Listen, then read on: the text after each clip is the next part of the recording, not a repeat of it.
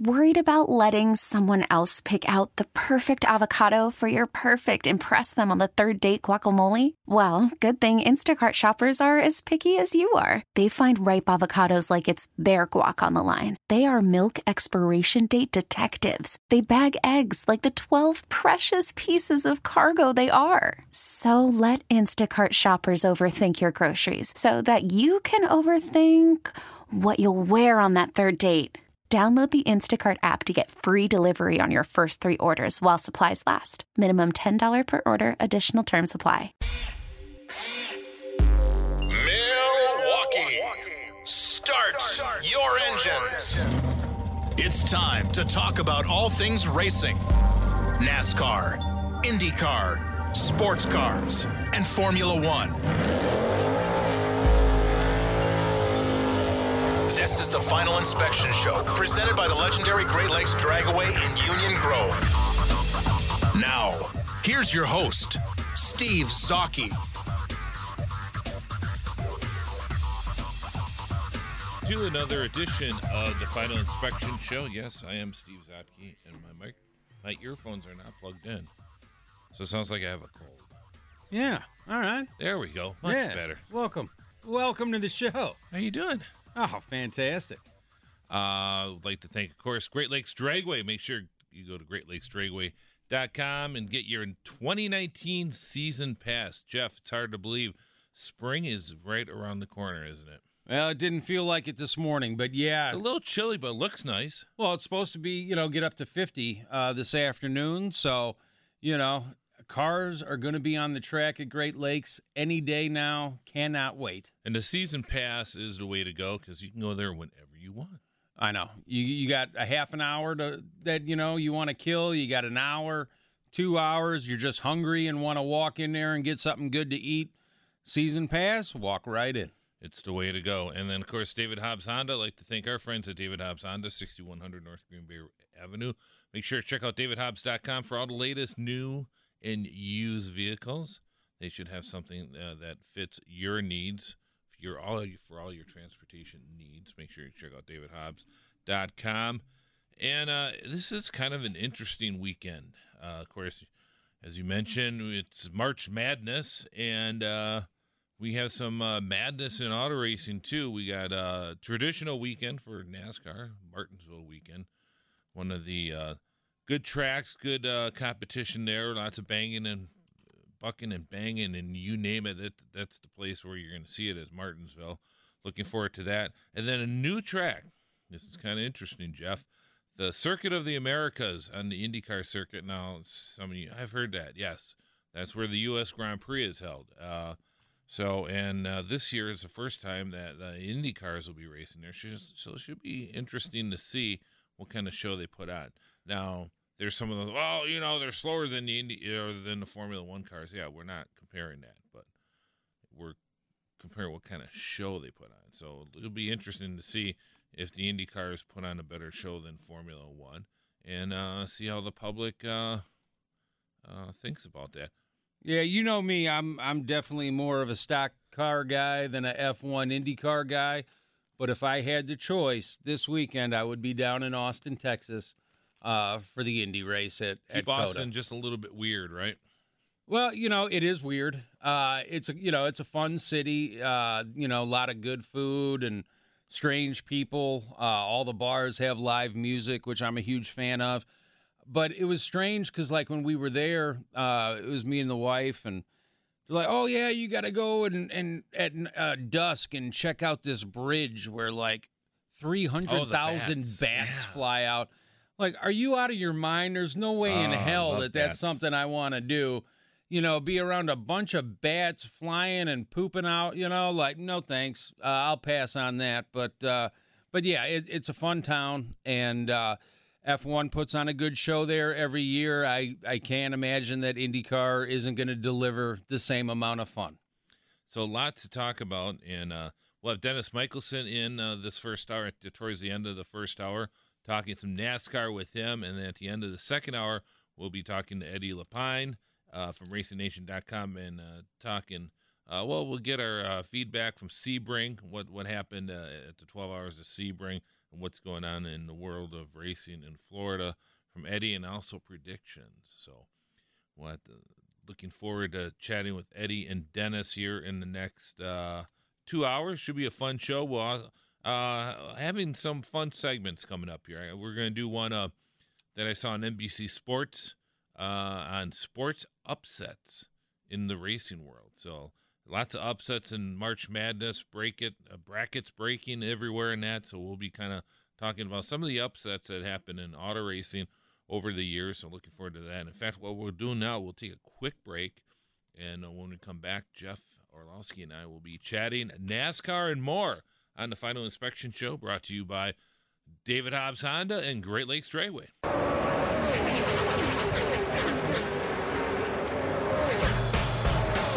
This is Final Inspection with Steve Zocchi. Presented by the legendary Great Lakes Dragaway in Union Grove on 1057 FM, The Fan.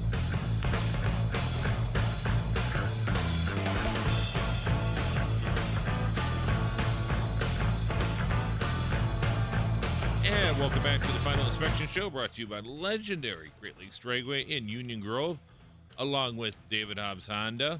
And of course, uh, last week, NASCAR race, Jeff. What did you think? Uh, Fontana. It seemed like it was the 12 hours of Fontana last weekend. Um, you know, honestly, I I was coming back uh, from being out of town, so I, I had to record it, and then I watched it later, and it took me five tries to get through that whole race. Uh, I just kept falling asleep. It was awful.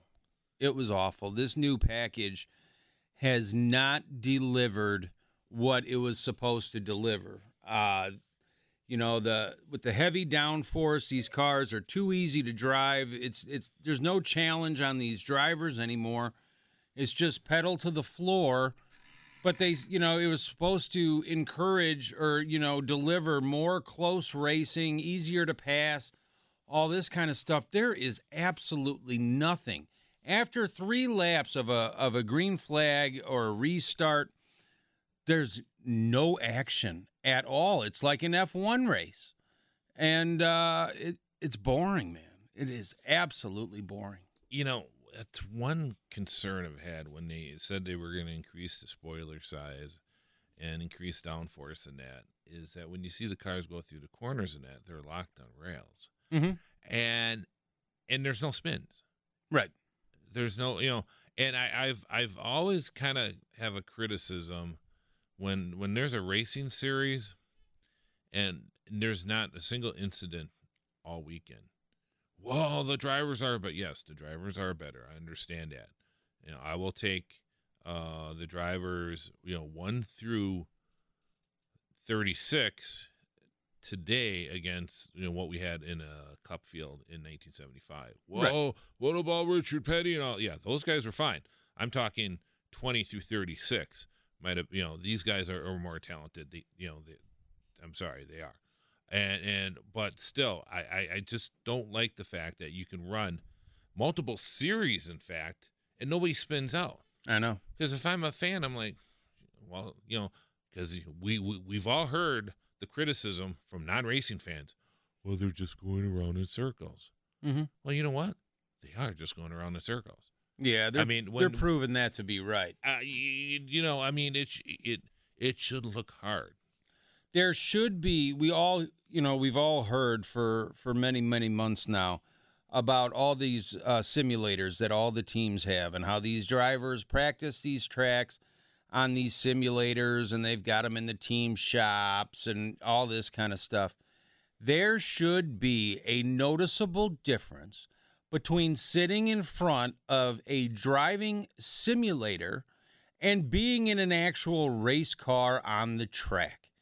And it seems like NASCAR has done everything in their power to make it where Sunday is just another simulator kind of experience for these guys by making the cars so easy to drive.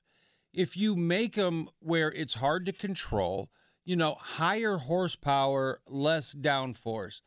Make it so it's hard to control. Make it so I'm not watching these races and falling asleep every 20 minutes.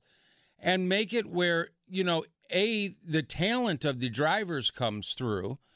And then you could sit there and a person who's sitting on their couch, like, you know, back 10, 15 years ago, oh, yeah, they're just, dri- they're just driving in circles. Anybody could do that. You were wrong then, but you're more right now. And that is not the direction that NASCAR should be going in. You need to make it harder. You need to make it where, you know, you can sit there and laugh at the guy that sits there, that doesn't watch racing and says, "Oh, I could do that. That's not a big deal." You know, you used to be able to laugh at him and call him an idiot. Now you can't. And uh, it needs to get back to the days where you could. Yeah, it was Kyle Busch, of course, who won his 200th race. Uh, who won stage one? I don't know. It was Kyle Busch. Kyle Busch. Who won stage two? Kyle Busch. Who won the race? Kyle Busch. He led, I think, 134 uh, of the 200 laps. Pretty much dominated that race, and and you're you're going to have that. I mean, It What- happens, yeah. but you pretty much dominated the the weekend, uh, with the exception he didn't win. He didn't win the Xfinity race. I, do you think that was by design? Uh, you know, it's hard to say it wasn't. Right. They didn't want his 200th victory to come in a series that wasn't Cup because it would have given the haters and the people that, oh, well, you know, he still can't match up with Petty. Uh, you know, it would have given them more ammunition. So they definitely wanted the 200th win to come in the Cup Series. It's hard not to think conspiracy theory when you think that. You know, and and, and I've heard uh, it. It is impressive, and Yeah. I've heard the other one saying, "Well, Steve Kinser won, you know, so many World of Outlaw races. Jack Ingram, Richie Evans, Dick Trickle. I've heard all that. That's fine. Yes, they've won more races. It is. It is impressive what Kyle Busch has done. Mhm. Um, it's to the point now, though. He's in the he's in the truck race where I think uh, it's almost like NASCAR should say, "Okay, you, you're done in the other two series." And I we, we, we we've gone over this why he does it. It's for sponsors. Sponsors want to see him in those races because they want to have their name on his car in the truck series or in the Xfinity series. I and you know, but it, it it's to the point now. It's almost a detriment. I, I you know I we joke on the show. "Huh, Kyle Busch is in a truck race, which he is. There's no need to watch it. Yeah, are you taking Kyle Busch or you taking the field? Right. And everybody takes Kyle Busch. it's to the point where it's almost like uh, Formula One with Lewis Hamilton, where instead of doing picks, we, we do the other picks. You know, you can you have every anybody you want except Lewis Hamilton, or if it's an Xfinity or truck race, if Kyle Busch is racing, okay, you you can't pick Kyle Busch, you got to pick somebody else, because it, it's just it's just like okay, he's gonna win the race. So yeah, it is it is interesting. Um, I you know you you you brought up that speeding penalty. This is what he said uh, after the race. Yeah, I thought that certainly crosses your mind uh, that he thought it was over. Uh, I knew we had a great race car. That's a great understatement. Uh, we had a great race car all day long. We were fast. Wasn't sure how we were going to be able to come through the field, get back in traffic, get our way worked back to the lead. Uh, Brad Keselowski was really fast on that run. He was way out front, but uh, we were catching the 22, then the four, and we went green to the end wasn't sure how it was going to play out. Sometimes you have to have a little bit of luck on your side. Fortunately, we were uh, in the green car today, being St. Patty's Day, blah blah blah. You know, I didn't even notice that. That's a good point. Yeah, I, I didn't think about it either. so yeah, I mean, a tip of the hat to Kyle Busch. I mean, he is a damn good race car driver. I would, and he's one of the guys. Uh, there's not too many. Uh, we mentioned you know other ones in the past, like Tony Stewart. That yeah, you could put him in an Indy car. I don't care what car you put him. Formula One car, Indy car. He he, he could he could drive anything. Even his brother Kurt Busch, uh, when you drove Indy a couple years ago, was quite impressive. Uh, in in in in way he was running all through the uh, all through the month of May. So yeah, these are these are two kids that are certainly talented. You know, Kyle Busch and to a lesser extent Kurt, obviously, you know, both former champions and all that. So the talent is there. Kyle Busch can, you know, he can make any if he could take a 20th place car and put it into the top 5. And for him, the good thing is that he never has to worry about driving a 20th place car because he's on a good team. But if he sat there and, you know, filled in for, uh, you know, for Timmy Hill and drove Timmy Hill's car, he would end up in the in the top 15. Easy, I think. Mm-hmm. So he's got the talent is there. You can't deny it. Uh, you know, it's which is why, and I'm not a Kyle Busch fan, but it's why the people that constantly trash on him because they don't like his attitude. They don't like the way that he carries himself, the way he picks his nose in the post uh, race press conference. You know, he wins at Chicagoland and he's people are booing and he's rubbing his eyes like a crying baby and stuff like that.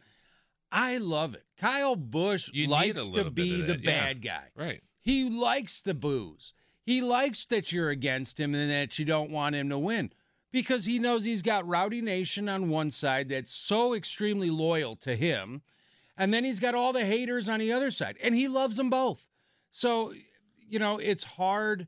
It's hard for me to root against him. Uh, obviously, if he crashes my guy, I'm pissed. But you know, I, I like Kyle Busch. He's nothing but great for NASCAR. Yeah, and, and you're you're gonna have that with any dominant driver. We had that in, in with Dale Earnhardt Sr. A lot of people booed Dale Earnhardt. They don't mention that on TV, but I remember and I heard those boos. There was you know there was a lot of cheering. Earnhardt Nation was strong, especially the further south you went. Right. But I mean, especially around here, there's a lot of people who didn't like him, especially when he took took out Alan Kulwicki when he could have won his first race at Pocono uh, early on in his career. So, you know, but you need that. You need, you know, Jeff Gordon too. There was a lot of those that loved Jeff Gordon and a lot of people who didn't like him because he was the anti Earnhardt. Right. So, and and You need the divisive Yes. drivers, divisiveness in the fan bases. That is what creates excitement and Mhm. that is what gets the people talking. NASCAR needs a legitimate rivalry now. You had Earnhardt Gordon. You know, you had the great rivalries of the past. Allison Petty and all those. Yeah. What's the rivalry now? No, there isn't. You know, it There's not a lot of rival rivalry in sports, and, and and you know even in basketball, everybody's buddy buddy. I know. And that's the thing that NASCAR needs to do behind the scenes. And if I was running NASCAR, the first thing I would do would be about week five. And, you know, you got to like, uh, hopefully five different winners for, uh, to choose from. But I would choose two and be like, listen, guys, you made the playoffs already. You're in good shape.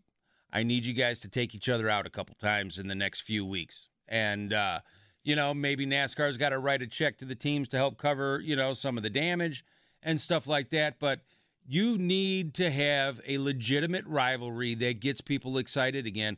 You don't do it. And, you know, you just don't have it anymore. That's a good point. Let's take a quick break. We're going to talk Martinsville next.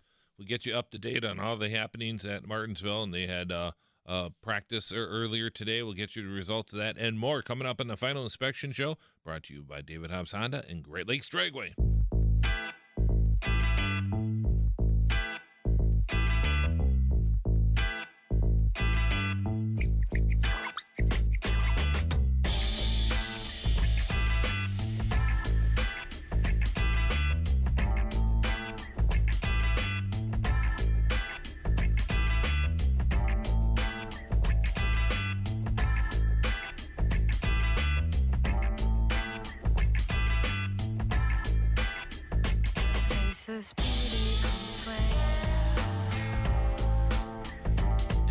Back to the Final Inspection Show, brought to you by the legendary Great Lakes Dragway. Make sure to check out GreatLakesDragway.com and get your 2019 season pass. And of course, we'd like to thank David Hobbs Honda for their support of the show, too. Make sure to check out DavidHobbs.com for all the latest and new and used vehicles. Uh, we were talking during the break, Jeff and I, and uh, just, you know, we're, you know, you're always working during the show, putting together, trying to get late news trying to just get all your notes.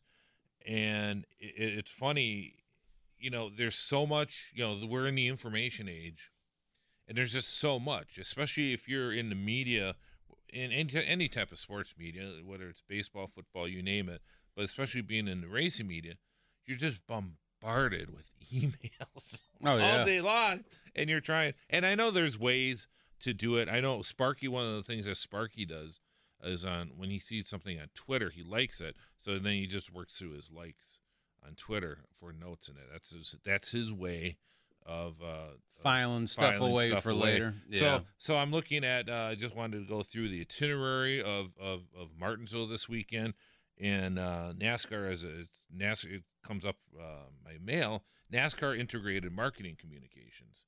So I'm looking for that, and uh, I'm like, oh here oh, here it is. No, it's and I try to delete the old ones and stuff I don't need to just you know just kind of filter out the stuff. And as I you know it's like every Monday or so, I try and delete everything from the previous week or put it in a file.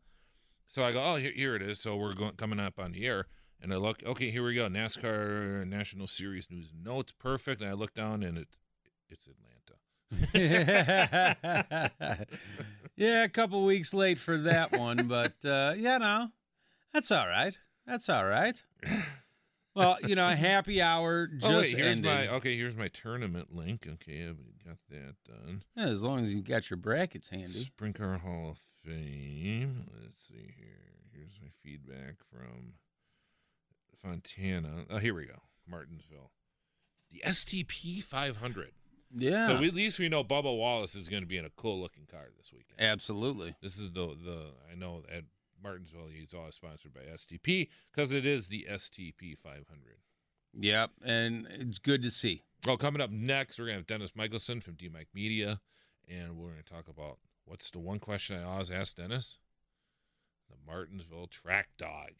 and of course, they were talking about it this morning on on the NASCAR coverage, and uh, this is this is one thing that uh, really irritates me. I- I- and they've it's it, it's kind of a go to. If you put all the X in a row, it would line up this long. right. They did that. Uh, they, you know, uh, you know, they, they instead of saying, you know, they, we go through uh, 70,000 track dogs at Martinsville weekend. Oh. Well, if you line them up together end for end, it goes around the track 12 times. Well, until you actually do that, I don't care. Right.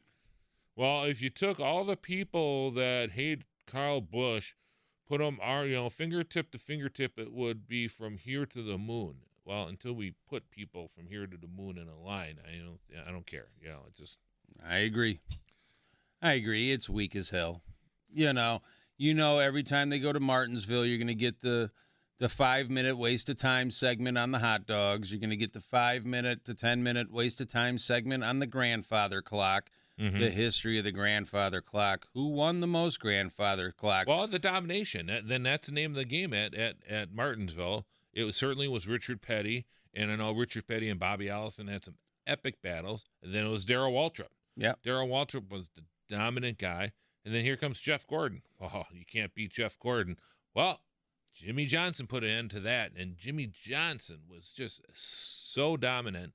And one of the things was with with the Hendrick, which was their their forte and their strong point at when Hendrick Racing Motorsports was at its highest was their engineering pros. Their engineering pros was so good that Chevrolet was going to them for information. right. That's how how in, intuitive they were when it came to engineering these cars, and they figured out the brakes at Martinsville, how to do the brakes and everything, and that's kind of gone away now. Now you know it's the Fords now. The Ford is the, the car, with the exception of Kyle Busch, of course. Uh, but the Fords have been very, very strong, especially Team Penske. And uh, this weekend uh, could be a Team Penske weekend, couldn't it, Jeff? Absolutely.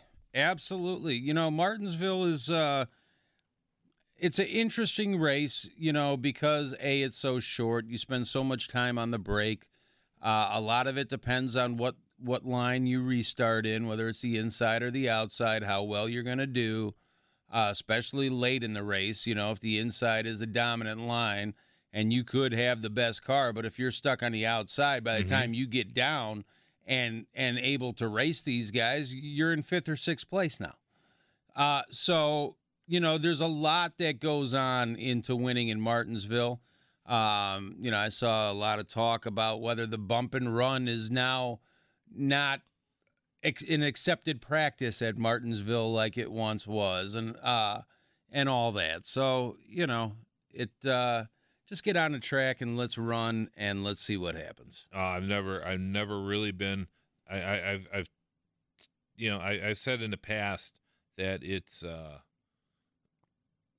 you know, I don't, not a fan of the bump and run unless you're going for your first race win in whatever series. And I've said, mentioned this in the past before. You know, Matt Kenseth at Rockingham, Tony Stewart, he doesn't win that race. Who knows how history has changed? Because that team was about to shut down. They were out of money Right. they had to win that race, and it just propelled them and that team.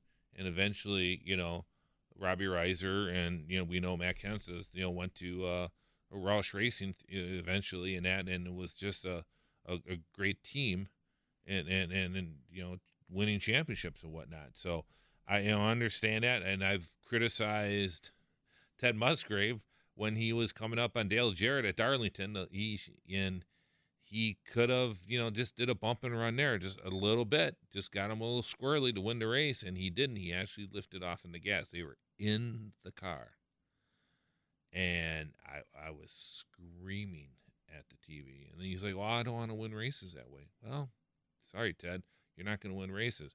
Well, then suddenly when he got into the Truck Series and the Cup, his Cup career died dried up. He certainly was a lot more aggressive. Yeah.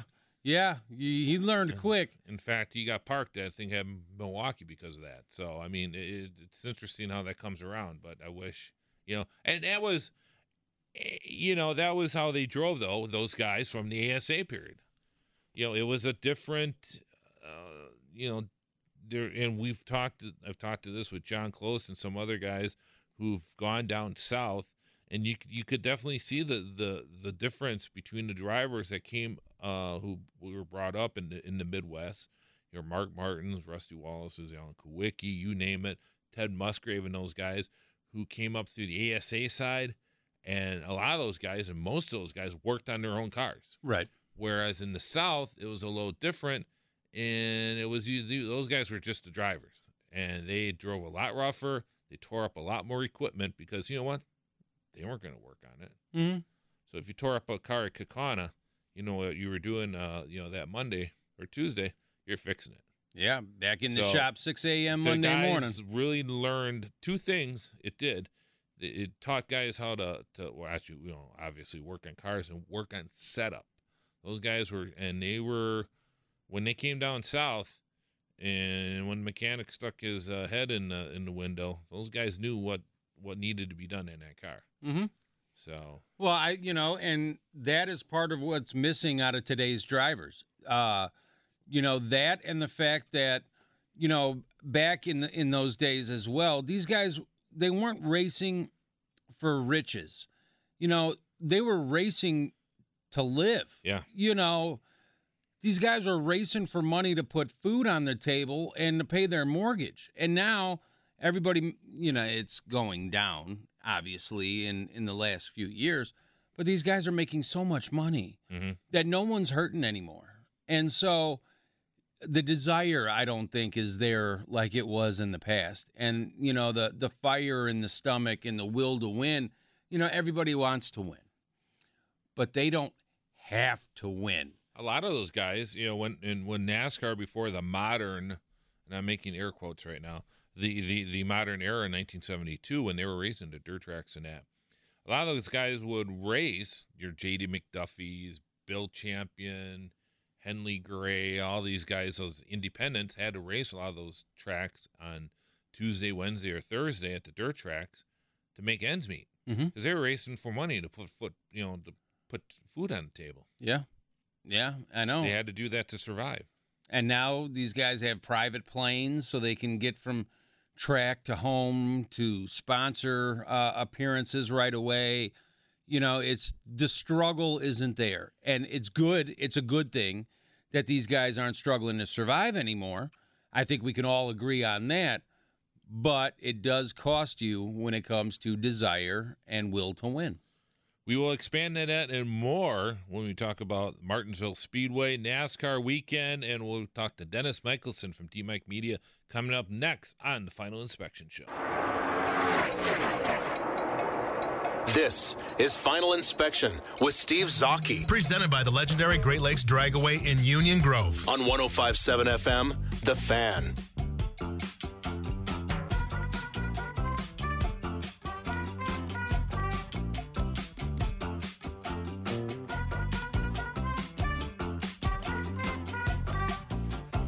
And welcome back to the Final Inspection Show, brought to you by legendary Great Lakes Dragway in Union Grove, along with David Hobbs Honda, joining us on the Great Midwest Bank Hotline in a secret location near the Illinois-Indiana border, lighting cigars with twenty dollar bills. It is Dennis Michelsen. How you doing, sir? Hey, Z man. Yeah, I'm actually in the witness protection program, so this is, uh, you know, my best alias that I have. Very good. Uh, this weekend, we NASCAR returns to its roots.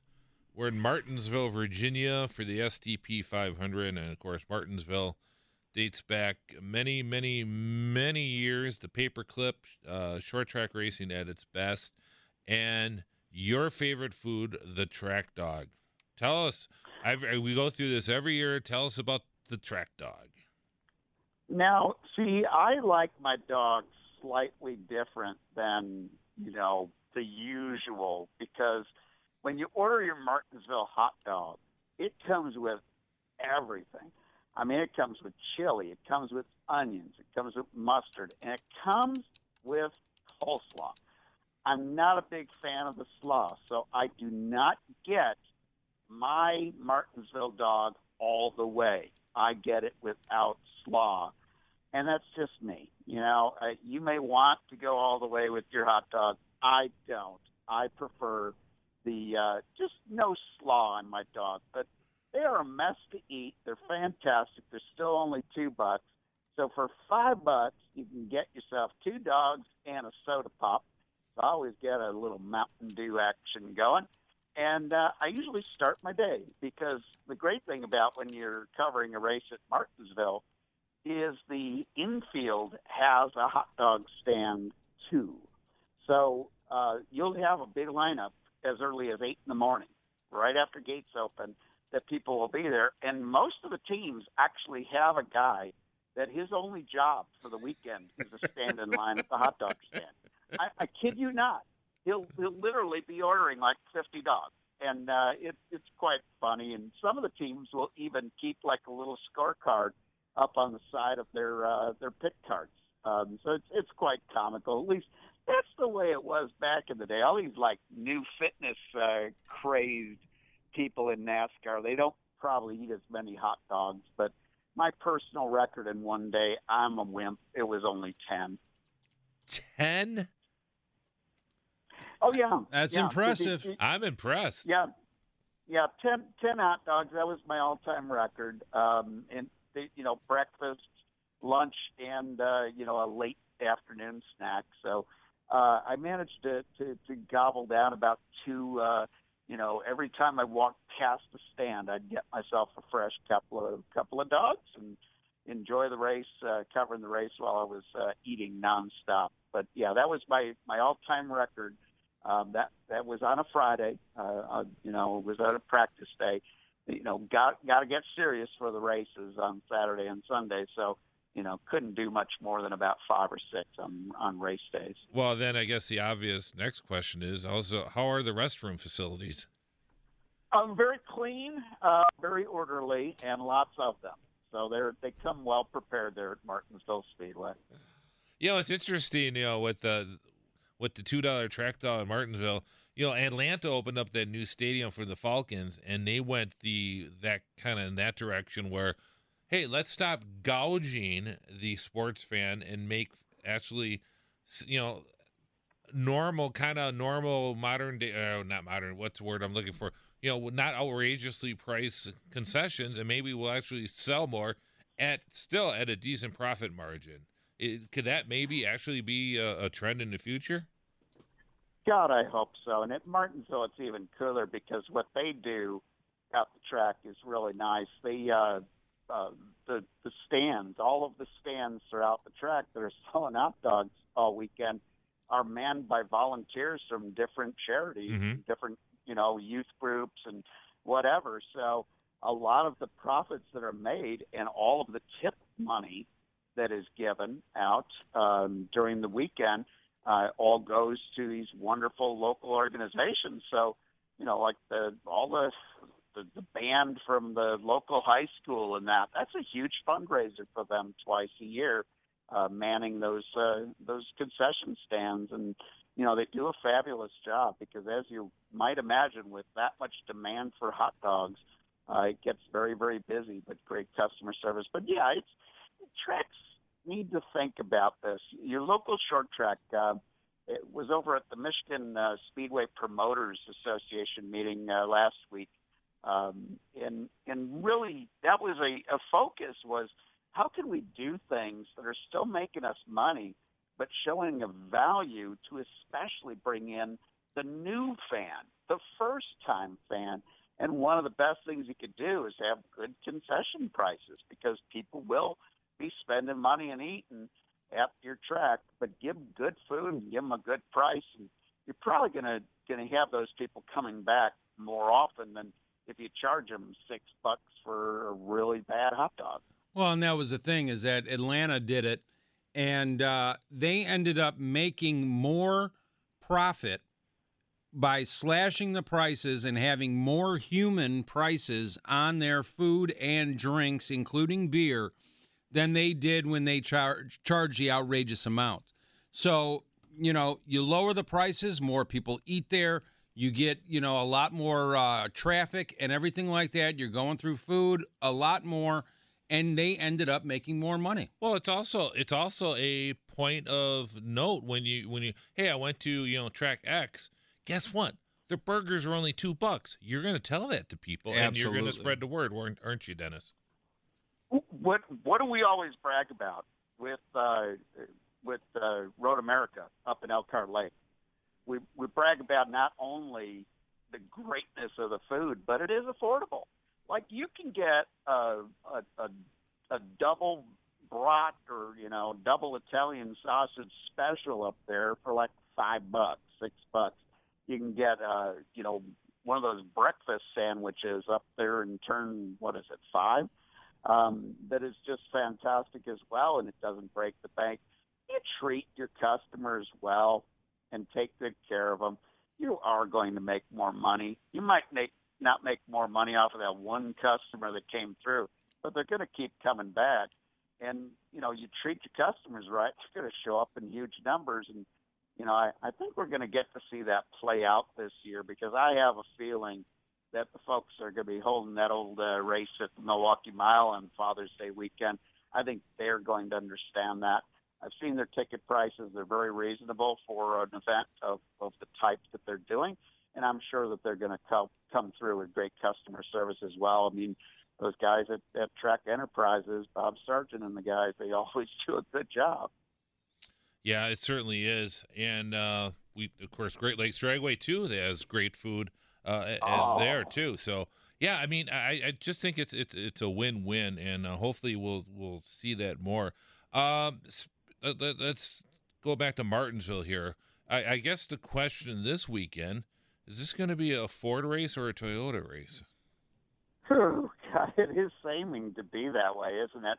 Um, you know, this is an interesting case. You got all the horsepower, so you don't have any worries about that, and you got that big old spoiler. But you know, it's a short track. You're going to allow some beating and banging, and you know, guys doing things, and you know, I kind of wonder. Here's here's the thing: if we do not see a good performance out of Jimmie Johnson this weekend, we know that he's pretty much lost his ability to be competitive in today's NASCAR. That's this is a big test for this weekend for all the Chevy teams, but especially for Jimmie Johnson because remember he used to own this place. He had like 5 wins in a six six uh, race period. Um, he was just the dominant guy here years ago. He has cooled off a lot, lot here, but um, you know, again, it's going to come down to uh, track position, and you know, the one thing I will say with the current NASCAR rule package when it comes to these short tracks, the cars are way too sensitive. I mean, Z-Man, you remember it years ago, uh, before we went to all this common template stuff. Guys would open up the win- the wheel wells big Yep. time when you went to a short track, so you didn't have to worry about having having things folded in. You can't do this with this common template package that's the same every week, regardless of the track. I'd really like to see NASCAR get back to letting these guys open up those wheel wells on the short tracks. Maybe we wouldn't see guys so allergic to touch. Yeah, it was. I remember uh, ESPN when they would do those little track track note things. You know, they'd have uh, Dr. Jerry Punch or somebody in pit road showing the difference between the wheel wells. Uh, whether you know at Daytona, of course, Talladega, and Atlanta, Michigan, they were real tight, and then the intermediate tracks they'd open up just a little bit more, and then at your uh, Martinsville or or uh, um, uh, Richmond and that, you would open them up a heck of a lot more, or North Wilkesboro too. And, and yeah, Yep. so they you know you, you could lean on cars in the corner, and it wouldn't ruin your day uh, if you if you if you got a little over over you know rough with them. You know that you, you could continue on, and and that's what made you know where a guy could lose a actually lose a fender and, and not cut down a tire, couldn't they? Yeah, and that was the whole key is guys were racing closer to each other and they weren't afraid to, to bump and grind a little bit. Now you make the least little bit of contact and you're going to be in big, big trouble because if you lose a tire during a green flag stop and have to stop at Martinsville, you're going to lose two to three laps on on pit lane, and you're never going to be able to get those back. So that's really changed sort of the the way that they race. And if you look at the trucks that are uh, being pushed out on the grid now at Martinsville for today's race, they're not quite as tight on the wheel wells as Cup cars are, but they're still way tighter than they used to be for the Truck Series. Truck Series, you used to be able to see the top of the tire back in the day, even when they were at the slightly bigger tracks. But you know, when they're on the short tracks, which is where they belong and where they should be racing all the time, um, we used to be able to see the tops of the wheels um, in your in your trucks. But uh, you know, NASCAR has been really doing a great job. Um, right after we saw things happen, you know, the last couple of weeks where they weren't the greatest story in the world as far as you know uh, being a customer friendly type of performance. We saw NASCAR brass out pretty uh, front and center, and, and I'm hearing kind of some good things that they're going to change the package significantly to this next generation car that they're going to be doing and rolling out here soon, you know, next year or two. So I think we're going to get back to uh, to cars that are hopefully a little more stock. Yeah, I hope so. Uh, in happy hour today, Clint Bowyer he uh, he posted the 12th fastest speed. He led morning practice. Truex, who's uh, well documented, never won on a short track. He was 11th. But uh, Chase uh, Chase Elliott, he you know he paced happy hour. Bowman, Jimmie Johnson, Austin Dillon, Paul Menard, Ty Dillon, um, Daniel Hemric. So there's a lot of Chevys uh, towards the top. What what do you think? You you know, do you think that Chevy has a chance finally to crack victory lane here? Yeah, I, I think they do. I, you know, here's the thing: is while they haven't gotten to victory lane, if you look at the statistical breakdown, you look at, um, you know, some of the loop statistic data is actually quite fascinating that NASCAR publishes. If you look at the average running position, some of the Chevys have been running real good. Kyle Larson's run good. Kurt Busch is running good. And we've seen, you know, flashes out of uh, Chase Elliott. We've seen Daniel Hemric up there running good this year. Um, they just haven't gotten the finishes. Sometimes you have to look down and through the, the data a little bit to see if there is a bias for a particular brand or not. I don't think there's any bias. I think all three of of the makes in NASCAR have a pretty equal package. I just think right now that uh, you know Penske is is strong, Stewart Haas is strong, Joe Gibbs Racing are strong, and I think that's skewing the results to all of the non-Chevy brands. And you look at Hendrick Motorsport over the last couple of years, they are just a shadow of what they used to be. um, and it's it's just kind of scary to see how fast they have fallen um, when they put some of the you know the younger guys in those seats. So um, it's going to be interesting to see what happens. But here at Martinsville, you know, there really isn't going to be an advantage to any of the brands. It's going to be who has the best, uh, you know, package, the best luck, the best track position. When it comes to, to timing and scoring of, of practice at Martinsville, I never paid too much attention to the one lap speeds because tires used to fall off really quite a bit here. I always looked at um, the average over 10 laps. And whoever had the best average over 10 laps, that's the guy in happy hour that had the best day. We're talking with Dennis Michelsen on the Great Midwest Bank Hotline. Well, it's that time of the show, Dennis. We're going to need your predictions this week uh, for Martinsville. Well, I'm not going to get fancy, even though I've said good things about uh, Jimmie Johnson. He was my long shot pick over on my frontstretch.com article uh, this week. I am going with the chalk. I am picking the hottest hand in NASCAR right now. It's win number 201 oh. for Mr. Kyle Busch. Interesting stuff. It's been noted, it's been put into the record book, and uh, we will see what happens tomorrow for the STP 500. Dennis, once again, thank you for joining the show. And what's the latest at DMAC Media? Oh, we're having so much fun. It should be illegal. Got some great interviews coming up with some young racers next week. Uh, Will Holtz, who I think is one of the hottest, well, I think he's going to be one of the guys that you're going to see racing uh, in open wheel, maybe IndyCar someday. Uh, he's a young racer out of Deerfield, Illinois. We'll be featuring an interview with him. And uh, we also got some big news coming in the next week or two uh, over at uh, DMAC Media. Some of our uh, our podcasts that we do are going to find an additional home, and we're pretty excited about that. We'll be ready to release it next week. All right, very good. Looking forward to that, and looking forward to chatting next week, sir. Appreciate it, Dennis Michelsen. We appreciate him coming on the show every week. Make sure to check out his stuff at DMAC Media. And when we return, we'll be switching over to IndyCars uh, next, coming up on the Final Inspection Show. Start your engines. It's time to talk about all things racing NASCAR, IndyCar, sports cars, and Formula One. This is the Final Inspection Show, presented by the legendary Great Lakes Dragaway in Union Grove. Now, here's your host, Steve Zocchi.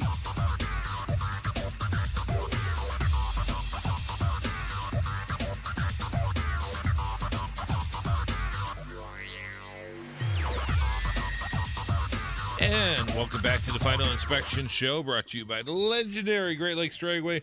Make sure to check out GreatLakesDragway.com and get your 2019 season pass. As the weather warms up, so will the action at Great Lakes Dragway. I also like to thank David Hobbs Honda. Make sure to check out DavidHobbs.com for all the latest and new and used cars. Yes, they have a wide variety of used vehicles available at DavidHobbs.com. Make sure you check that out. Jeff Orlowski. Jeff Orlowski. I ask you, You know it's Orlowski. I know. I'm I'm a Polish Milwaukee guy. I say Orlowski. I don't care. I've been called a lot worse. You know, Zatki, Zoutki, Zat, you know, you name it. You know, it's part. You know, when you have a and you got a name as awesome as awesome as we do, it's bound to get butchered by some of the peasants, the the, the minions, the peons. But uh, but yeah, we're both See- confident in our last names and the power that stands within. If this was 1960s radio, you would be uh, Jeff Olive Oh yeah. or Jeff. Uh, let's see, what's a good radio name? We would talk like this. You know, I'd be like S- Steve Smith or Steve. some you know, th- I had a lot of people. Uh, you know, what's your radio name going to be? Right. Jeff Orlowski. Damn Right. it, I know it. Yeah. You know, if I had two or three different names, that you know, anytime anybody was calling anybody's name down the street, I'd have to turn around and look. Right. They don't do that too much anymore. No, well, Some people do. yeah, they do. but we digress. Yes. So, switching over to Indy cars, Indy. we have the Circuit of the Americas. Beautiful, beautiful state of the art track in Austin. And uh, Indy cars is there. I'm looking forward to that. Should be a pretty, pretty cool show. Yeah, it should. You know, I'm looking forward to it too. I think uh I think they're going to put on a hell of a show. I think that they're going to give F1 a run for the money as far as action and speed and excitement. Uh, you know, I'm sure they're going to have a great crowd down there. And uh, like I said, if I had to choose between Martinsville, even with the the hot dogs this weekend, or being down in Austin, I'd be down in Austin. So It's only uh, two races, one of two that are being held in Texas. Of course, the other one at uh, Texas Motor Speedway. I wanted to say Texas World Speedway, but that was in uh, where Texas A&M is. Um, oh uh, yeah, you know where. It is. yeah, Uh, brain fart. Lubbock, No, that's Texas Tech. A and M.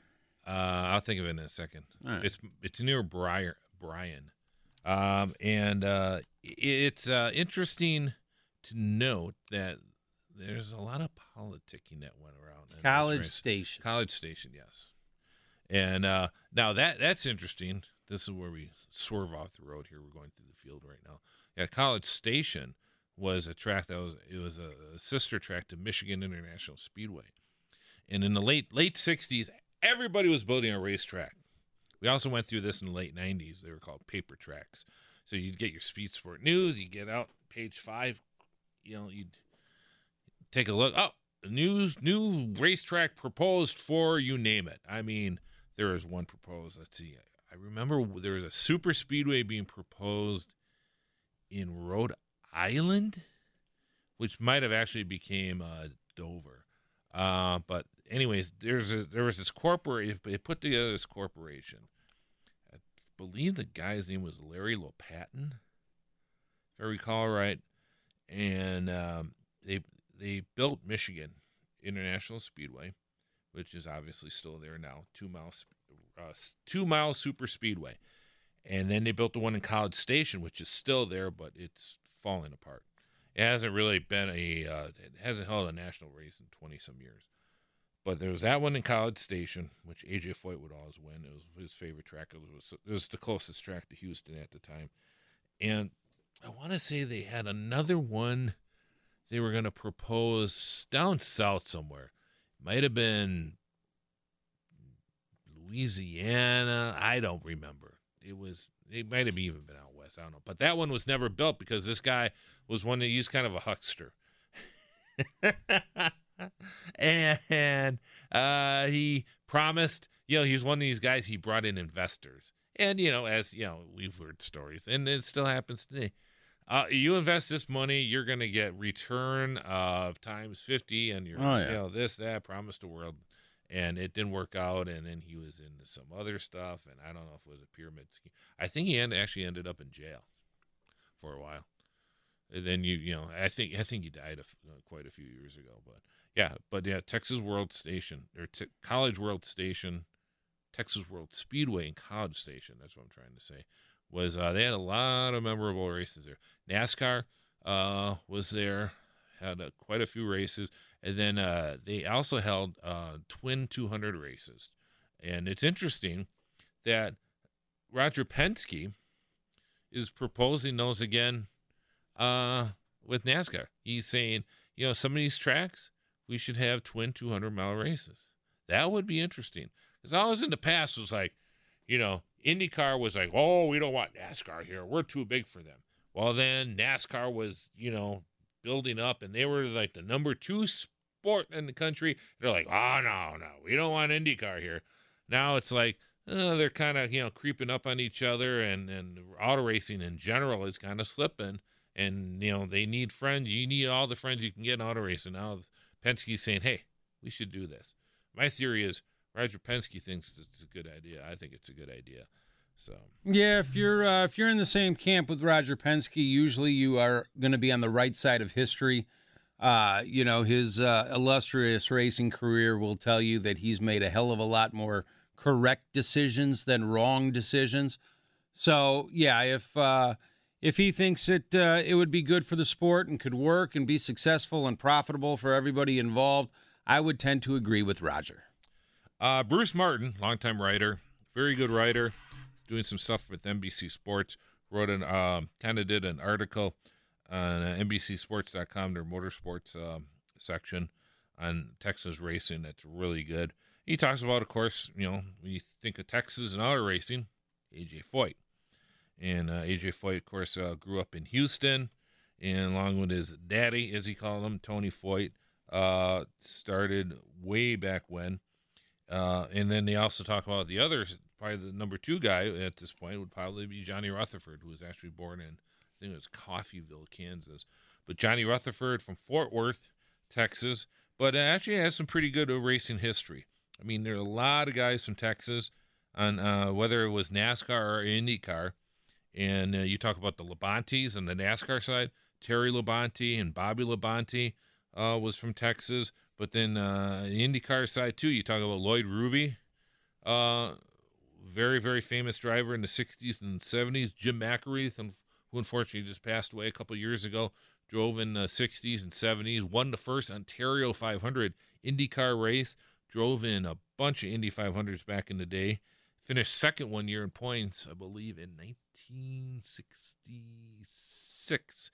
Finished second in points. Very very underrated driver. Very highly respected driver on the circuit. So Texas has a lot of uh, rich uh, racing history, and uh, it'll be interesting to see uh, this weekend. Oh, Jim Hall too. Uh, Jim Hall from Midland, Texas, and uh, he of course is Chaparral fame. So the Chaparral, which was very famous in sports car racing, eventually, and then also Can-Am racing. the famous Chaparrals, the white, simple white cars, refrigerator white cars with uh, usually number 66 or 65 on them, and uh, switched over to IndyCar racing. And in 1978, their first year together with a Lola T500, uh, Jim Hall and Al Unser won the uh, IndyCar Triple Crown. Uh, not only did they win the Indianapolis 500, but they also won uh, the Pocono 500 and the Ontario 500. So winning all three 500 races and didn't do a hell of a lot rest of the year. but uh, that's pretty impressive. And then, of course, uh, the John Barnard designed uh, Chaparral 2K, which uh, Unser drove the following year. And then Rutherford drove to a championship in Indianapolis 500 win 1980. So a lot of lot of history uh, from Texas.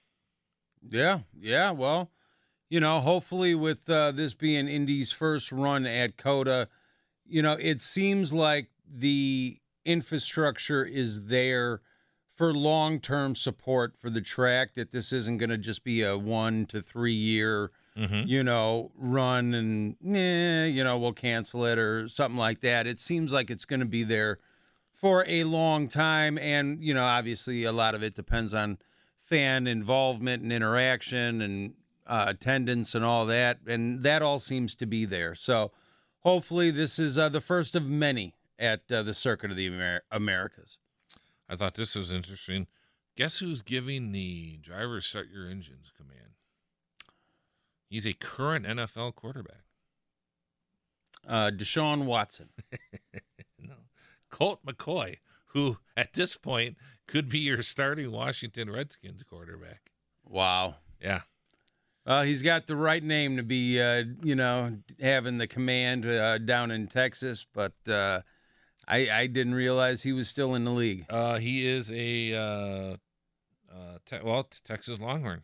Oh yeah, oh yeah, so, yeah. yeah. He I he mean, had a good career. oh, he there. did, and and a great name. Absolutely, it's one of the best Texas Longhorn quarterback Colt McCoy. I mean, that's that's it just fits. Oh, definitely peanut butter and jelly. you know. Let's take a quick break. We'll talk more IndyCar, and then uh, after the bottom of the hour, we'll be talking with Eddie LePine. We'll get some feedback and uh, post race reaction on the 12 Hours of Sebring with Eddie LePine from RacingNation.com. Coming up next on the Final Inspection Show.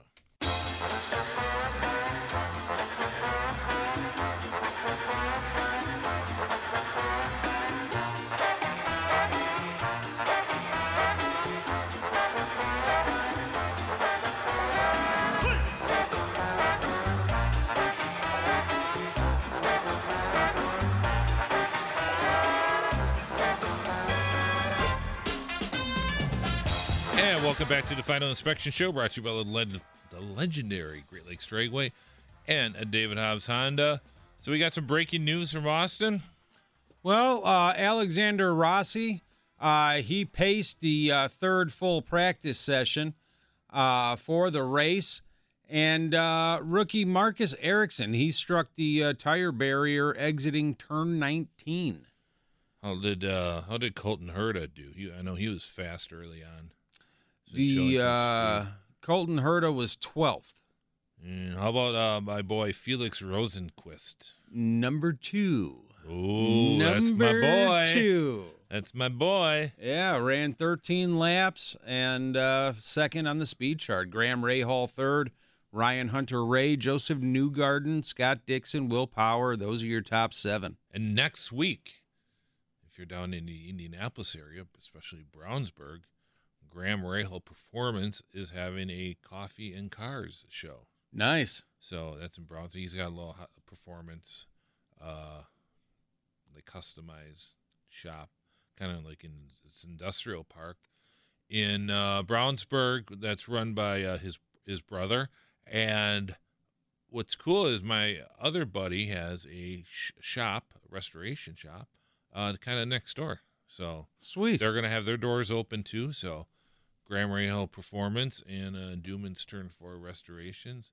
If you're in the Indianapolis area, check it out, and uh, you will uh, be a pretty. It should- be a pretty cool show. Yeah, that sounds awesome. We'll have a little coffee, and look at cars. Irish coffee and look at cars. There Absolutely. go. there you go. Absolutely. So we, oh, uh, one thing we didn't talk. This is kind of, I guess you could kind of say this is IndyCar, sports cars, whatever. Um, AJ Allmendinger retired, right? Yeah. Yeah, Uh, he's done. Uh, not really, no. Oh, no. But no, he's st- still you know, young guy. He's young enough, and he's going to be running with uh, Kaulig Racing in the Xfinity series. So, and I would expect. Uh, they said multiple races. I would expect one of those races to be Road America. I don't have no official. That's just Steve just saying. I think if I'm a betting man, I think he would be at Road America. Well, he's a uh, road course specialist, quote unquote. So uh, I would imagine that you would be right, and uh, it's fantastic. I think it'll bring, you know, bring some people out that maybe wouldn't Mhm. have come normally, and uh, That's the number ten car if you're keeping track at home. you know, it'll it'll help. It'll help. So I, you know, AJ's an easy guy to root for. Yeah, and uh, you know, he seems like a, a down to earth, regular guy. Seems like a nice guy. Uh, so you know, he obviously didn't have the success in the Cup Series that uh, that everybody kind of predicted for him. Um, but you know, he did win, and uh, good for him. Uh, Pato O'Ward is also in this race, running uh, a second car for Carlin Racing, and looking forward to that too. The use uh, the Mexican driver is uh, is quick, and with he was originally supposed to uh, team up with uh, Colton Herta this year uh, on the Harding Steinbrenner Racing, but uh, uh, there's some funding issues, and they weren't able to put that uh, together. And they released him, or he asked for his release from his contract, and they thankfully they gave it to him. And he's he's been able to put together a package with Carlin Racing. So you got Charlie Kimball will be in I think five or six races and then uh, Pato O'Ward will be in the other uh, other races and uh, quick driver exciting driver so there's another reason to watch uh, the uh, what is what are they calling this thing the IndyCar Classic at the Circuit of the Americas Yeah, uh, you know, Pato O'Ward, 14th on the speed chart. So, you know, not uh, not phenomenal, but uh, but not a uh, a bad effort either. No, for a kid who's uh didn't do a lot of a lot of testing over the winter and that, and he's still learning. Uh, you know, he's he's gonna he's been uh he's uh, he's, he's a quick driver. He adapts quick. I thought this was interesting. Uh, you know, they had the opening race in St. Petersburg, and Ed Jones had an incident where he hit the wall, and he actually broke his uh, finger which is uh, easy to do because when those cars hit the wall, if you ever see the in car, that steering wheel whips around, Yeah, it does. and he broke uh, broke a finger, and that's. Have you ever broken a finger? I have not. I've never broken a bone. Uh, the I've only broken two. Th- uh, thankfully, I've only broken a finger and a toe. Okay. And the finger was my. uh It's that middle finger that you can use when you're driving. The one you always show me all the time, Yes. 15 times a day. and it was uh, we were playing catch. I was playing catch with uh, my Serbian friend, and uh, he he had a pretty decent arm, and he threw one, and I went to catch it, and it, it was the old right straight on it, Oh, yeah. and it and uh, it, were- it swelled up and everything. It was real ugly, man. And this was back when yeah you could go to your family doctor, and you know it's health insurance paid for everything. You know, so oh you better check that. You know my mom's like you better get that checked out. I was like 15 or so. I went to the doctor. He goes, oh yeah, why don't you go downstairs and get X-rays? And yeah, it was a broken finger. So he goes, oh yeah, yeah, you broke it. Okay, now what? Now you put one of those splints on it for a week, and that's it. Yeah. all right. You know. Yeah. I just thought it was funny that they made this. You know, I got this big email medical update on NTT IndyCar driver, series driver Ed Jones. I'm thinking, whoa, what the heck happened here? You know, like what? So I'm thinking like something. You know, af- after the race, maybe he got involved in an accident. He fell down the steps at home or something. No, it says here, uh, Jones sustained a small non-displaced fracture of the distal fourth metacarpal in his left ring finger when his number 20 Ed Carpenter Racing uh, Chevrolet made contact with the wall during the Firestone Grand Prix of St. Petersburg on March 10th.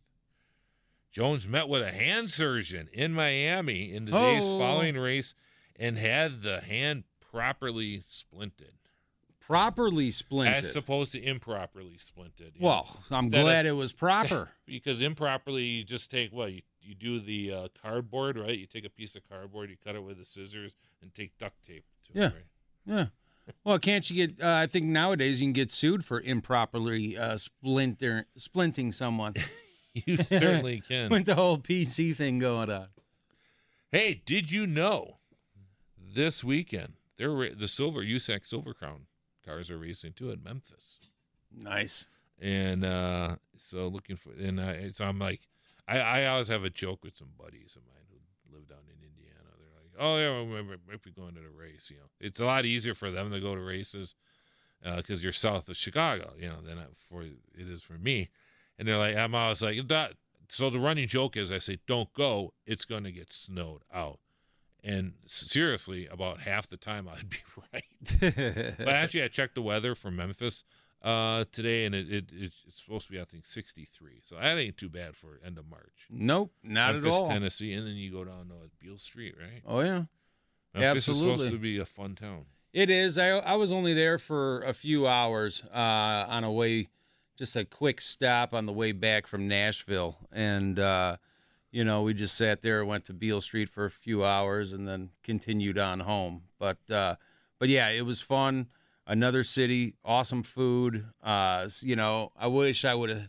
I wish I would have spent a few, like a couple days in Memphis to get There's a- more of a feel of it. But there's a there's a few towns like that. Well, and, and obviously Nashville too, which isn't as close as people think. It's it's it's it's a bit of a drive between the two. nine but- hours. Well, nine hours from here. Down right to- but i mean between memphis and, and nashville Right. the other ends of the of the state but uh yeah those are definitely two cities where you could almost spend a week there and i'm not talking about tourist trap stuff i'm talking about the real kind of you know real neat stuff to do where you got to kind of dig deep if if you like going to those kind of quirky places there's a lot of those in those in those towns Yeah, it was funny when we went to Nashville for the first time.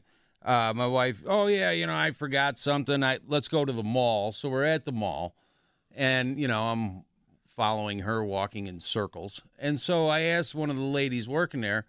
It's like, hey, you know, it's my first time in Nashville. What's you know, what's a good restaurant that's you know off the grid? That's like you know real Nashville food. And she looked me dead in the eye and goes, Have you ever been to Famous Dave's Barbecue? I was like, We've got that in Chicago. We've got that in Wisconsin. This is what you came up with? Yeah. You know? So I was like, Well, we got to get the hell out of the mall so I can ask someone who knows something. I went. We Susan and I went down to Orlando, uh, for I guess vacation, and we were like, "Well, we should need to go out somewhere." And I'm one of these people. I don't want to go where the tourists go. Right. I want to go kind of where, you know, I had a buddy of mine racing who was a genius at this stuff. He I remember he was telling me a story. He went to Kansas City and he went into the more urban side of town, let's say, Mhm. and he found a, a- a barbecue place that was just. He showed me some photos. It was fantastic. Oh, I bet. I mean, it was. He said it was the best barbecue. You can't that style of barbecue. I think they do more, uh, more with the rubs and everything. right. And it was the ribs and that. It was just fantastic. You know, and he was just. He would find these little hole in the wall places where the food was just so good, and it's uh, that's the kind of stuff where you really, you know, where where you want to go. Um, I'm losing my train of thought here because uh, I was circling back to uh, Tom Blattler. A lot of people know a PR guy. Worked with him, uh, did a race with him at the Milwaukee Mile a few years ago, and one of the great PR guys worked at Miller for many many years. Yeah. To show you a photo here. He sent me uh, a thing about, and it, it's funny how things change and evolve. This is a photo he sent me. This is Victory Lane Oh yeah. from about 20 years ago Yes, maybe please. 25 years ago and it's with trophy girls and it, you know it's funny there was some when, when- when monster took over for nascar there was some criticism of the monster girls in victory lane and what they wore and i'm showing you a photo now i'm not even comfortable putting this on facebook on our on our facebook page Yeah, it's got three uh, gorgeous ladies wearing dental floss bikinis. Oh, the photo is delicious. Absolutely. it, it is like, oh my gosh! I if I'm a trophy girl, I'm like, you want me to wear this out in public? I Hey, mean, bring those days back. I mean, it is just. Of course, they got the heels that are just super. Oh, it's funny. Hey, I want to circle back to uh, NASCAR. Of course, this weekend in Martinsville, defending champion Clint Bowyer Uh huh. who I mean he could if things fall his way, I wouldn't be that shocked if he won again. No, me neither. You know, with the with the Fords and that in the Xfinity series, it's John Hunter Nemechek who won. I would be surprised if he won. Where where where is he in his career right now? I mean, things were looking good two years ago. I mean, I liked the kid. I liked the Nemechek family. I used to go around with Tim Allen about that. Tim Allen couldn't stand Joe Nemechek for some reason. Why is he still running? Why? And I try to explain it to him. I'm like, you know, Joe Nemechek, dedicated. They've been in the sport all their lives. He lost his brother at Homestead in a truck race 20 some years ago. You know, just sacrificed a lot. Uh, they were up here for a late model race. I want to say about six, seven years ago. I was able to spend some time with him and John Hunter, who at the time was like 15. It looked like he was 12. Just great guys. And that that race up in Canada, that road race where he just drove like an absolute idiot, got his ass kicked as he should have been, as he should have. It, it just seems from that point, it just it hasn't been working out, has it? No, no, it hasn't. There, uh, there's a lot of potential, and it's just not. It doesn't seem to be getting realized. Now, granted, this is an awful time to be a young racer in auto racing. Of course, it is. I mean, it is really, really, really tough. And he did some stuff with Chip Ganassi Racing last year. He had some sponsorship help, was able to kind of showcase his skills. But it is tough right now to get a ride in racing, much less NASCAR, which was actually the last bastion where a kid with uh, talent could get a ride. You know, uh, I remember talking to a driver who, at the time, you know, he was in USAC, and they were picking up guys left and right to drive in the truck series and, and at, at that, you know, the, the old Xfinity Busch series at that time. And I mean, you, you these guys are getting tryouts all the time. How much it cost you? Nothing. We want to see what you can do in a race car. Right. You know, this is before the drive. And I'm not count, talking about the driver development plans. These are these are cars. These are middling, you know, in middle of the road, maybe towards the back. But it was a way to kind of see what you could do in a stock car Mhm. or a truck. You know, and now those days are pretty much gone. Yeah, you have to bring your own money. and you have to bring your own sponsorship. And if you don't have that, do not apply. Mm-hmm. And it's sad, and we, you know, we've talked about this, Yeah. and you know, it, it it's sad for the sport. You feel bad for these kids that. You know, uh, like Moffitt. You know, he sets, he Yeah. wins the, the he wins the series title, and he loses his job Mm-hmm. because they don't have any sponsorship. You know, those are things that should not happen at this level of NASCAR and racing in general. And it happens all the time. And it seems like it's getting more and more common. Certainly is. Speaking uh somebody uncommon, let's go talk to Eddie LePine coming up next from RacingNation.com. Uh, you're listening to the Final Inspection Show brought to you by legendary Great Lakes Dragway and David Hobbs Honda.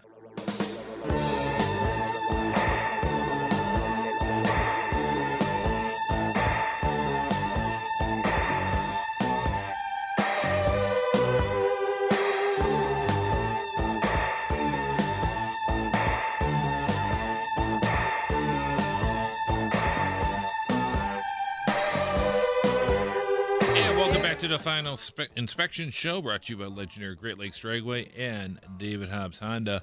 Uh, I saw some great video just now that's posted on Twitter. Uh, you know, we were talking about uh, Marcus Ericsson and his incident. So he, he goes off the, you, you, they're coming around on a uh, left hander and he comes out wide, gets into the curbing, and goes across the, goes across the sand trap into the tire barrier, hits the tire barrier, and like on cue, you steer. there's a portal out there. Oh, no. Safety crew guy was in there. You see him coming out, That's awesome. zipping up, running to the safety car. It's like That's awesome. perfect. Perfect. it's every safety worker's worst fear.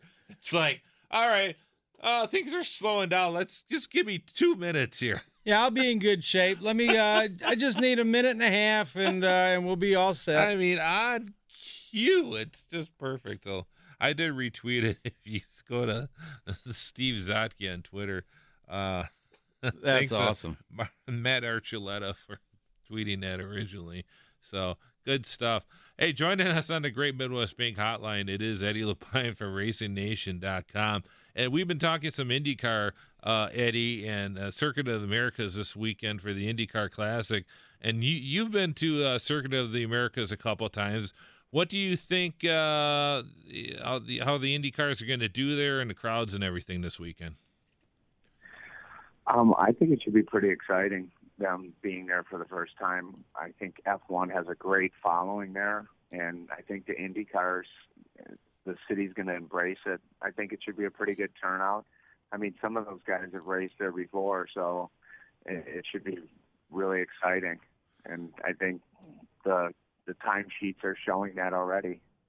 Yeah, because there was some criticism, you know, there and and there's a lot of us. It's like you know, stop comparing the F1 car cars to Indy cars because it it doesn't matter the speed difference. What matters is the, is the show.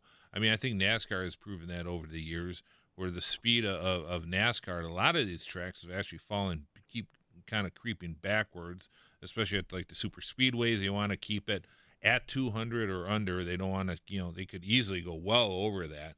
But uh, I- you know, it's it, it, it's the show that's the more, most important thing.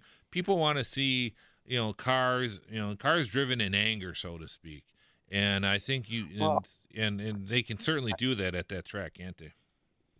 Well, I'll tell you, you know, you're going to see a lot better race than you'd ever see in Formula One. I mean, Formula One is it's just a parade, Mhm. as, as we have talked about many of times on the show about Mercedes and Ferrari dominance over the pack also. But uh, look, what's going to happen? And you have a really great driver lineup with a lot of international drivers that have tried Formula One, and Mhm. they're here, and the racing is competitive. I mean, it, it's going to be a second to cover the field, for sure, less than that. And where Formula One is two seconds, or like Sebring last weekend, where Toyota was two seconds faster uh, than the third place car. So it, it's really exciting. Yeah, and uh, of course, last week uh, Sebring, and uh, thank you for posting some photos of kind of the things to do and and people to see in in Sebring. And one of the guys they always show on TV, obviously with with the race at length, you can show a lot of things, and I always love what they uh, what they do with the crowds at, at Sebring and that because it is certainly an in not only entertaining race on the track, but especially all the people that come there them themselves can be part of the entertainment. And one of those are, are of course, are the Vikings, and and and that, that you met. And t- tell us a bit about them. Well, I'll tell you what. I mean, in 20 years of going to the Sebring race, it, it's just unbelievable, and this year was no exception.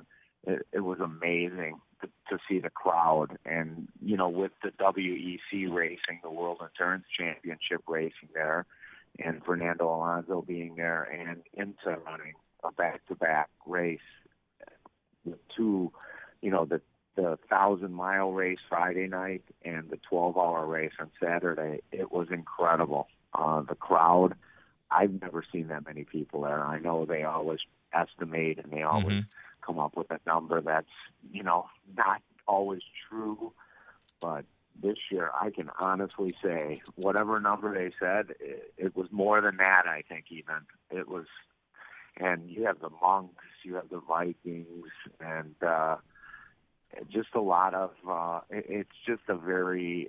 It, it's more like a carnival mm-hmm. race. I mean, I think half the people there uh, don't even know who's racing, or by the end of the weekend, they don't know who's racing. But it's just it, it's a great festive uh, time. It's spring break. It's becoming such a great event. Well, tell us a bit about because I'm kind of curious about the race that they had on Friday, and that's the WEC race, which is the World Endurance Championship. And and just for our listeners who might not be familiar, tell us the kind of the, the difference, the thumbnail sketch between the the the WEC cars and what raced on uh, on on Saturday for the 12 hour race because they certainly look the same and pretty much uh, they they are the same, aren't they, in a lot of regards? Well, and that's what made it so great because you had Ford Factory UK, which is run by Chip Ganassi, and you had the American uh, Ford GT team there too, running separate races but in a different points championship race. And yes, they they are familiar. I mean, they're very close. I mean, they're the same cars that are running in GT and very familiar with racing them. I mean, driving your street cars, I should say. But when you get to the bigger class, like the prototype, you'll see the Toyota hybrid that was that's been really dominating. Um,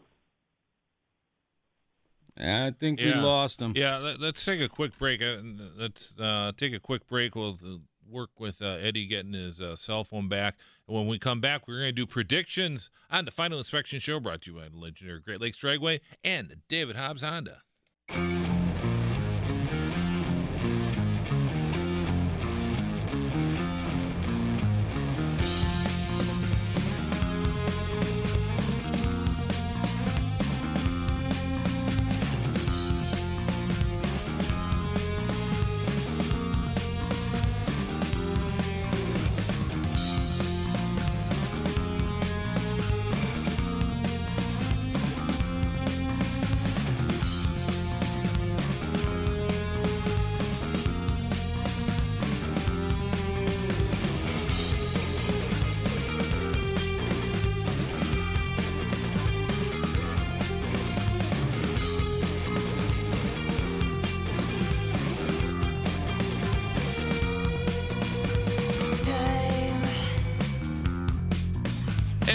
To the Final Inspection Show, brought to you by the legendary Great Lakes Dragway. Make sure to check out greatlakesdragway.com and get your 2019 season pass. Jeff, weather's warming up, and so we're the action at Great Lakes Dragway. Cannot wait to get my hands on some of that awesome food down there and see that great racing. So it, it's going to be great. Should be a lot of fun. And also, uh, if you have a if you're looking for a new car, how about David Hobbs Honda? Make sure to check out davidhobbs.com. Get lots of choices. Not only for a new car, but a used car. So uh, make sure you check out davidhobbs.com, 6100 North Green Bay Road in Glendale. And joining us once again on the Great Midwest Bank Hotline, it is Eddie LePine from RacingNation.com. And Eddie, uh, what's the latest at RacingNation.com? Well, it's just getting geared up. Uh, I mean, after Sebring next week, Long Beach is next.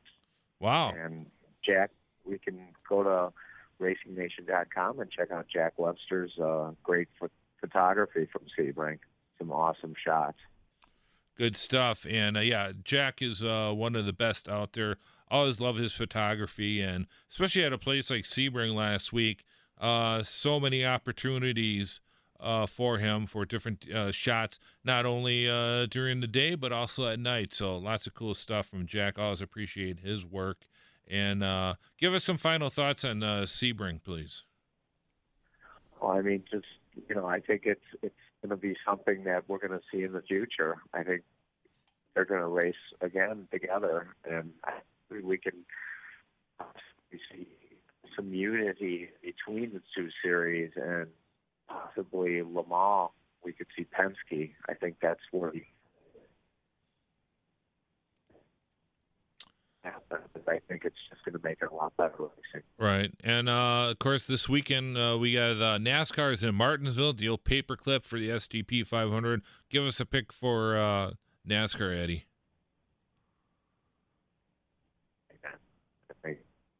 Say it again, Eddie. Your phone's breaking up again. Kyle, Kyle Busch. Kyle, Kyle Busch. Busch. We heard that. And how about IndyCar? I'm going to go with Rossi. I think he's going to take this one. Alexander Rossi. I like those picks. Very good. Uh, Eddie, we certainly appreciate you uh, joining the show, and we'll talk to you next week. Have a good weekend. All right, thanks. That's Eddie LePine. Make sure to check out his stuff at racingnation.com. All right, and how about your picks, Jeff? What are we looking at? Well, I am going to go with uh, Clint Bowyer uh, for Martinsville. Two in a row. Two in a row. I think uh, I think he's got the speed this week.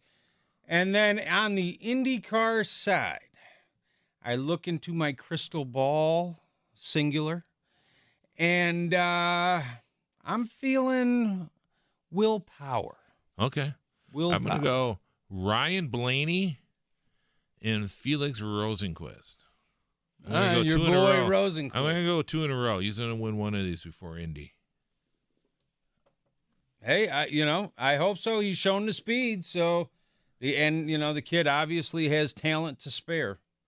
Certainly am. Man, appreciate uh, Dennis Michelsen for coming on the show earlier today. Make sure you check out DMAC Media for all the latest uh, from Dennis. He's doing a lot of interesting things this year, uh, not only in the world of NASCAR, but short track racing too. And uh, make sure you check us out, us out.